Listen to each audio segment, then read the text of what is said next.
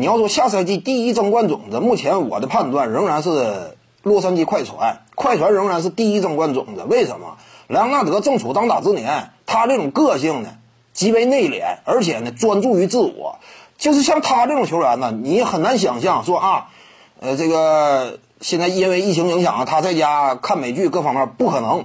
就莱昂纳德，你这这这，你凭感受就能了解到，就他肯定在家也是闷头训练。他属于哪种呢？生活当中爱好不算太多，只是醉心于自己所专专钻研的领域。莱昂纳德，我感觉他呀，是一旦说疫情结束之后，他回归之后，他这个手感各方面状态。不会出现严重这个下滑的，而且本身正处当打之年嘛，跟保罗乔治携手，保罗乔治这个值得担忧，对不对？他性格上怎么讲呢？没有那么好强，有点这个道家做派，那这样的话有可能说差点。但是莱昂纳德不太一样，他俩你要说中国传统文化的话，一个是道派，再有一个是法家，对不对？非常严谨，莱昂纳德，但是他跟他合作这个保罗乔治有点道家风格。这这这种感觉，保罗乔治值得有点担忧，但是莱昂纳德这个问题不是很大。呃，总体而言，快船队呢下赛季啊，这两位核心率领之下呢，非常有前途。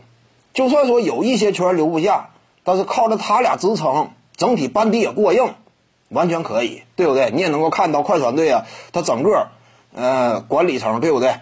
那可以说雄心壮志，老板呢豪掷数亿美金打造了新的球馆，与湖人队彻底分庭抗礼。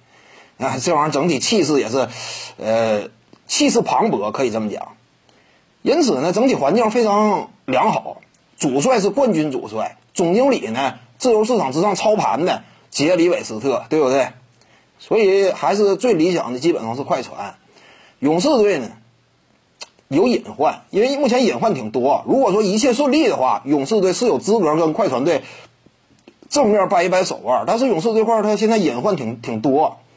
克莱汤普森到底什么状态？这个尚且未知。维金斯能不能很好融入？对不对？这都是问题。再有一点呢，对那一些这个上赛季打出一定数据表现的帕斯卡尔等等，能不能在自由市场之上换来一些想要争冠的一些有着争冠能力的、适合当争冠球队拼图的这些球员呢？那这个东西有时候也不见得一定好使，对不对？因为现在勇士队在自由市场之上的号召力不如当初了。不是你当初连续争冠那个时期了，很多老将愿意投奔的话，也愿意去洛杉矶，对不对？这现实。各位观众要是有兴趣呢，可以搜索徐静宇微信公众号，咱们一块聊体育，中南体育独到见解就是语说体育，欢迎各位光临指导。